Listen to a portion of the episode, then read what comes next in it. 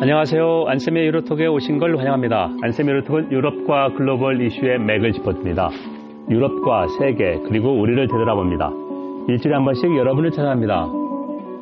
국내 청취자 여러분 반갑습니다. 신축년 흰소띠의 해입니다. 올 한해 어, 청취자 여러분들과 가족 그리고 어, 여러 지인들의 건강과 행운을 기원합니다. 어, 연말 연휴 잘 아, 정리하고 이렇게 계획을 세우고 보내셨죠. 이제 안쌤의 이로통 200회입니다. 2016년 12월 말에 첫 해를 시작했으니까 만 4년이 지났습니다. 어, 애청자 여러분께 진짜 감사드리고요. 어, 저한테는 이제 안쌤의 이로통이 하나의 습관이 됐습니다. 일주일에 한 번씩 주로 일요일 오후에 어, 늘상 녹음해야 되는 하나의 방송. 청취자 여러분들이 올려주시는 그런 댓글도 큰 격려가 됐습니다. 감사드리고요. 어, 올해는 코로나19가 어떻게 될까, 어, 제가 전문가가 아니지만 한 가을 정도면 그래도 어, 우리나라를 비롯해서 최소한 선진국 정도는 아, 이 접종 증서를 제출하면 여행은 가능하지 않을까. 코로나 이전으로 완전한 복귀는 아니지만 좀 그렇게 생각이 되고요. 영국이 미국과 함께 코로나 백신 접종을 제일 먼저 시작했습니다. 12월 7일에 시작했는데요. 어, 목표보다 많이 늦었고 백신이 어, 만병통치약이 아니라고 하는 것은 영국은 어, 1월 첫째 주부터 하루에 6만 명 이상 환자가 발생하고 있습니다. 우리 지금 어, 환자 총회가 총수하고 비슷하고요. 사망자가 하루에 1000명이 넘었습니다. 1월 6일 기준으로. 우리 전체 사망자하고 비슷합니다. 자, 그만큼 쉽지가 않다. 백신이 나와도. 독일은 어, 작년 3월 1차전 선방했는데 2차, 3차 12월 때부터 상당히 심각해서 1월 30일까지 다시 어, 록다운, 그러니까 봉쇄를 연장했고요. 어, 최근에 제가 아는 분이 전화 통화했는데 코로나19 걸렸습니다. 그 형수하고 함께. 어, 얘기 들어보니까 좀 어, 심하지 않아서 어, 저는 이제 3월 말에 들어갔었는데 아, 폐렴 초기 정세에서 상당히 많이 고생을 했는데요. 아, 다행이라고 생각하시고 하여간 아, 답답하고 뭐 하더라도 여러분들 건강이 최고입니다. 그리고 걸리지 않는 게 최선입니다. 항상 마스크 쓰고 아, 조심하시기 바랍니다. 자 오늘은 유럽의 슈퍼 선거 이게 유럽 통합과 국제 정치에 어떤 영향을 미칠까 그 주제입니다. 그래서 이제 가장 주목해야 될 선거가 독일 총선이 9월 26일 일요일에 있습니다. 자 메르켈 총리가 사선하고 물러나기 때문에 후임자가 누가 될까? 과연 어, 메르켈의 리더십 공백을 메꿀 수 있을까? 그런 얘기인데요. 메르켈은 처음에는 뭐 그다지 큰 리더십을 발휘하지 못했는데 세 번의 위기가 있었습니다. 메르켈이 2005년 가을에 대해서 2021년 어, 9월 말에 총선이지만 연립정부 성립해서 어, 정상 각도하려면 2, 3개월 기다려야 되니까 16년 한 2, 3개월 하고 물러나는 겁니다. 세 번의 유럽 통합 위기가 있었는데요. 2010년 그리스부터 시작된 단연앞의 유로존 위기, 우리가 보통 피그스라고 얘기하죠. PIGS. 그다음에 2015년 9월부터 어, 독일이 한 후반기에 100만 명 넘는 난민을 받았습니다. 다른 나라들이 거부를 했죠. 그래서 난민 위기. 세 번째, 아, 작년 봄, 2020년 봄에 코로나로 인한 경제 위기. 2차 대전 이후에 최악의 경제 위기였었는데요. 어, 유로존 위기 때는 어, 독일이 위기를 주도하긴 했는데 상당히 늦었습니다. 구제금융도 늦게 만들었고 하지만 코로나 그때 상당히 신속하게 대응했다. 그래서 유럽 경제회생기금 ERF라고 하는 7,500억 유로, 어, 우리나라 돈으로 1,000조 원이 훨씬 넘습니다. 우리가 2년 예산 정도 비슷한 액수인데요. 어, 3,900억 유로, 그러니까 한 700조 원 정도는 무료로, 그러니까 독일이 그만큼 부담한다는 얘기입니다. 20%. 자, 그런 상당히 유럽 통합, 음, 진전됐다. 그럼 누가 아, 메르켈의 후임자가 됐을까? 기독교 민주당 기민련 CDU Christian Democrat Union 지금 여당이죠. 16일에 아, 당수 선거가 있는데요. 지금 제일 유력한 사람이 아민 라셰트라고 하는 노르트라인 노르트라인란드 베스트팔렌의 주지사입니다. 어, 우리는 주지사라고 하면 독일 사람들은 Minister President라고 하는데요. 그러니까 연방 정부니까 어, 그 주의 총리라는 셈입니다. 어, 카리스마 부족하고 그냥 쭉 음, 기민당 정치인밖에 한 역할밖에 없습니다. 노르트라인 베스트팔레는 아, 라인강 공업지대 노르트 라인, 라인트라고 하는 것은 어, 라인랜드, 그러니까 라인강 흐르는 땅의 북쪽에 있다는 얘기입니다. 그래서 16개 주 가운데 인구가 1,800만으로 최대, 최대줍니다. 정치 경력은 쌓았지만 메르켈 그 정도는 아니다. 독일은 분명히 유럽 통합을 주도하겠지만 어, 메르켈 공백을 메우려면 조금 시간이 걸릴 것이다. 그리고 제1야당은 녹색당입니다. 19세기 중반에 세워진 세계에서 제일 오래된 정당이 사회민주당 3인당인데요. 중도 좌파. 어, 2021세기 들어 계속해서 대연정에 참여하면서 세 번째 대연정에 참여했습니다. 큰 정당끼리 연립정부 하는 게 대연정이죠. 지금 3입니다. 한 15%밖에 안 나고요.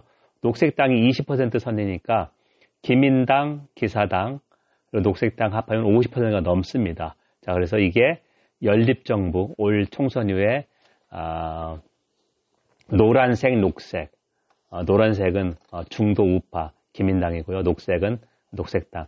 이 연정이 성립될 가능성이 제일 높습니다. 그리고 어, 어, 기독교 사회당, 기사당, CSU는 바이엘은 독일 아, 인구가 제일 많 인구가 제일 많은 게 아니라 국토 면적은 제일 높습니다. 우리 바이에른 미넨트 그 축구팀 있는 미넨 예, 거기 지역 정당인데요. 아, 항상 의회에서 기민당, 기사당이 같은 원내 교섭단체를 구성했습니다. 근데 이제 지금은 바이엘은 주지사, 그러니까 어, 기사당 당수인 마르크스 죄더라고 하는 40당수가 좀 인기가 있습니다. 더 많이 알려져 있고 코로나 진두지하면서 그래서 어, 가능성은 낮지만 마르크스 죄더가 어, 이 보수 우파의 어, 총리 후보로 나올 수도 있다. 사회민주당은 어, 작년 9월에 이미 총리 후보를 결정했습니다. 올라프 숄츠라고 하는 지금 어, 재무장관입니다. 자, 독일 총선 이렇게 되고요. 또 하나 지켜봐야 될 게 네덜란드 총선인데요. 네덜란드는 3월 17일에 총선이 있습니다. 네덜란드는 인구가 한 1600만 밖에 안 되지만, 어, 영국이 물러난 다음에 자유무역을 지지하는 국가에 선봉했었고 또 하나는 어, 지난 7월 달에 아, 짠돌이 4개국, 프루걸 4, ANTS입니다. 오스트리아, 네덜란드, 덴마크, 스웨덴. 그러니까 경제회생기금 할때 어, 무상 지원 액수를 최대한으로 줄이려고 했고 어, 무상 지원도 좋지만 아, 지원을 받은 나라한테 철저한 모니터링을 이렇게 했는데요. 네덜란드 선거가 3월 17일이다. 그래서 지금 중도파의 어, 루테 총리가 RUTTE 루테 총리가 어, 상당히 지지율이 높아졌다. 코로나 잘 대응해서 왜 네덜란드 중요하냐면 이 짠돌이 4개국이기 때문에 앞으로 2021년에 어, European Recovery Fund, 유럽 경제회생기금 7,500억 유로를 회원국한테 배분하는데 어, 짠돌이 4개국 계속해서 어, 지원한 나라, 받은 나라에 대한 모니터링을 계속 강조할 것이다. 그래서 이것도 올 한 해 상당한 아, 뭐라고 할까요? 아, 유럽연합, EU 회원국 간의 어, 갈등. 뭐 당연한 것이죠. 돈을 공짜로 주는 나라는 어, 국민들한테 혈세를 낭비하면 안 된다는 것 때문에 상당히 강하게 이 조건을 제시할 테고 받은 나라는 어, 되도록이면 그런 감시를 받지 않고 모니터링 최소한의 모니터링에서 아, 마음대로 쓰고 싶어 하지 않겠습니까? 지출을 어, 그런 게 이제 당연한 갈등 요소로 하고 있고요.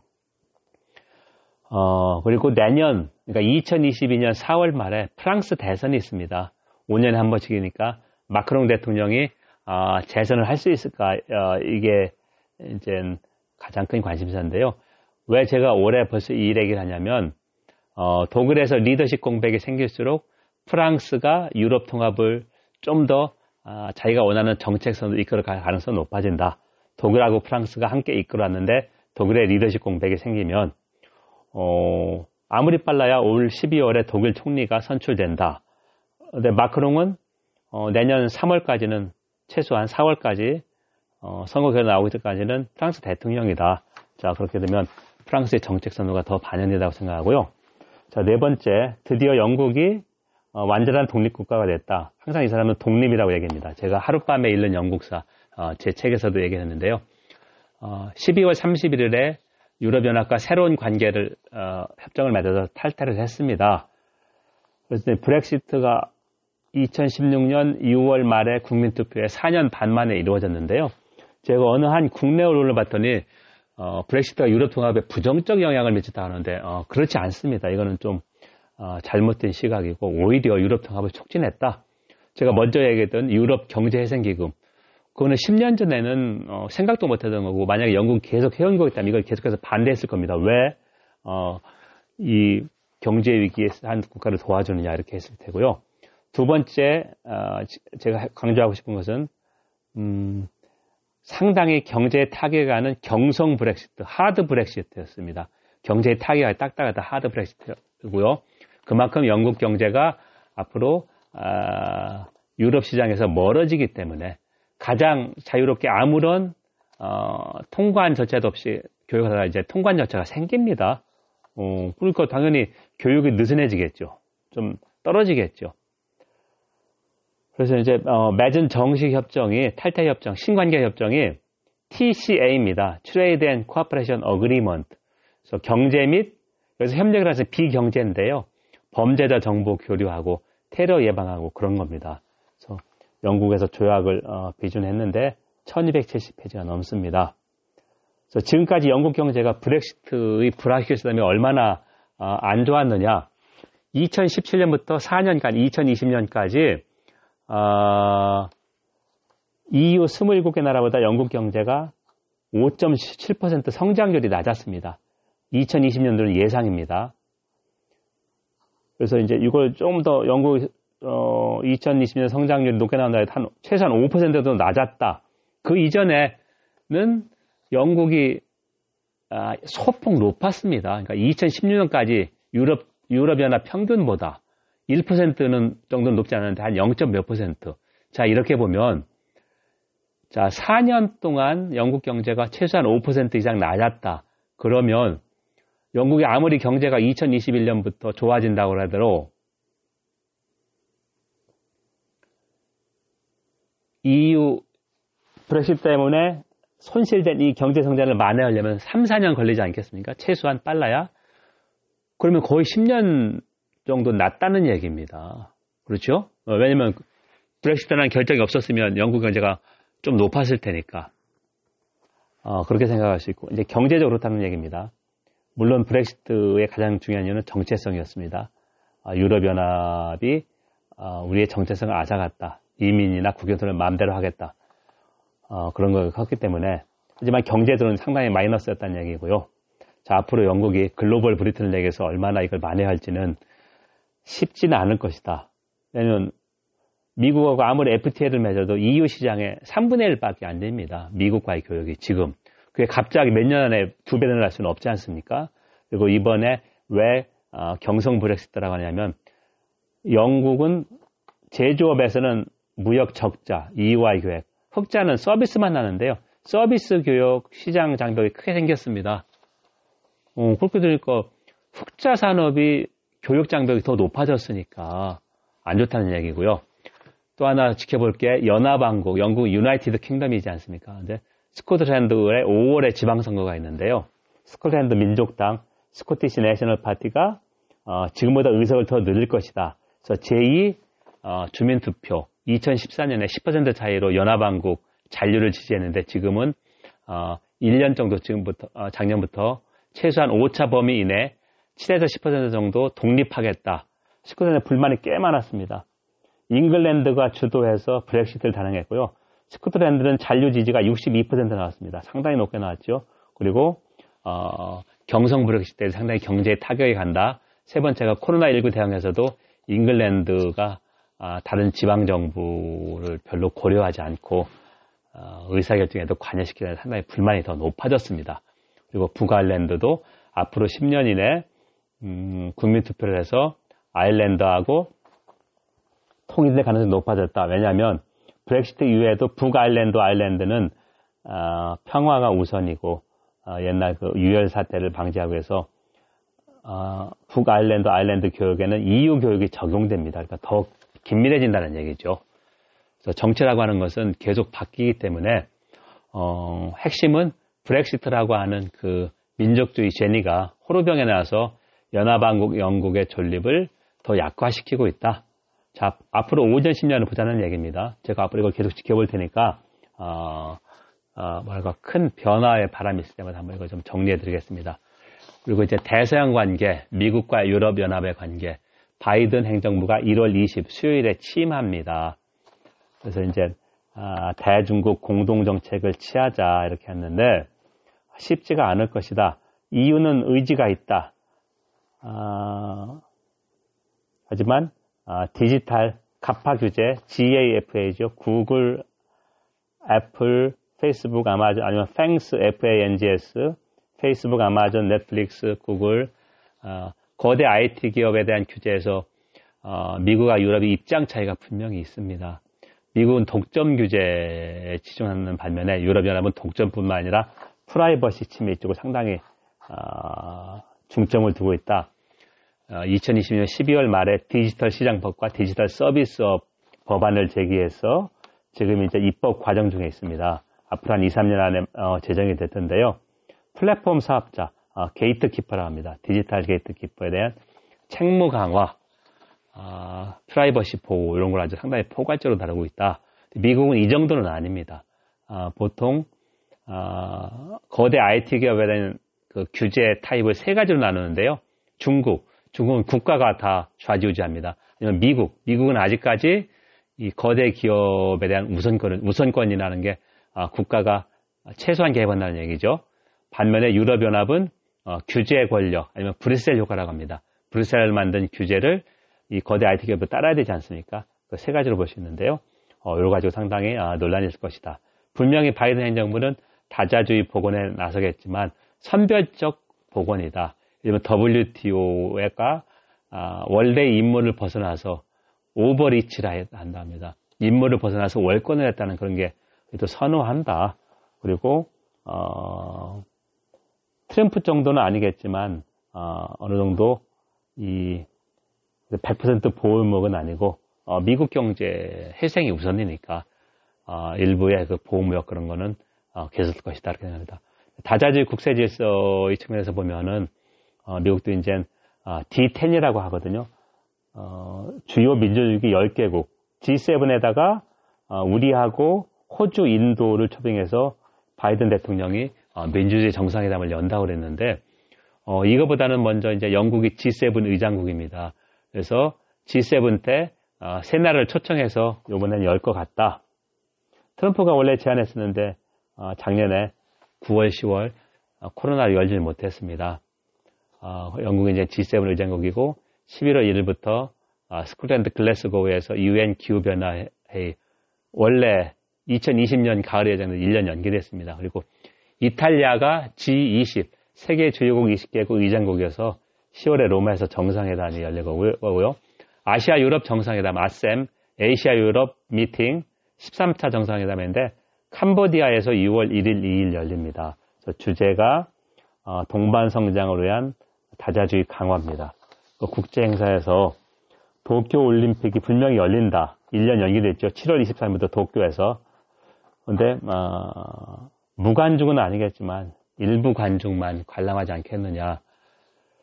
최악의 경우는 어, 백신 운동선수들이 맞겠지만 어, 경기가 제대로 열릴지도 좀 어, 뭐랄까 좀 조심스럽습니다. 그리고 7월 1일이 중국 공산당 CCP Chinese Communist Party 100주년입니다.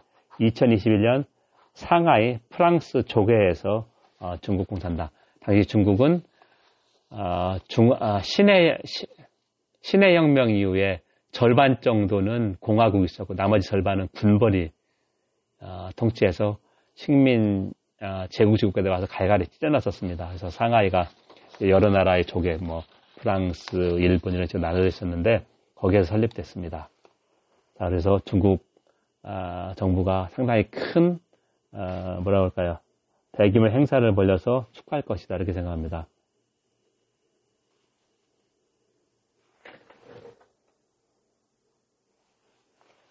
자, 여러분 지금까지 안쌤의 유로톡을 청취했습니다. 안쌤의 유로톡은 유럽과 글로벌 이슈의 맥을 짚어줍니다. 유럽과 세계 그리고 우리를 되돌아 봅니다. 일주일에 한 번씩 여러분을 찾아갑니다. 오늘은 신축년 흰소티의 첫 방송이었습니다. 1월 12일 유럽의 슈퍼선거, 어, 독일 총선, 그리고 네덜란드 어떻게 유럽 통일에 영향을 미칠까 어, 앙겔라 메르켈 리더십, 독일 리더십이 조금 약해진다. 프랑스가 좀 더 강해지지 않겠느냐. 그 대사양 관계가 어떨까. 그걸 중심으로 한번 알아봤습니다. 경청해 주셔서 감사합니다. 어, 다음 주에 뵙겠습니다. 감사합니다. 건강 잘 챙기십시오.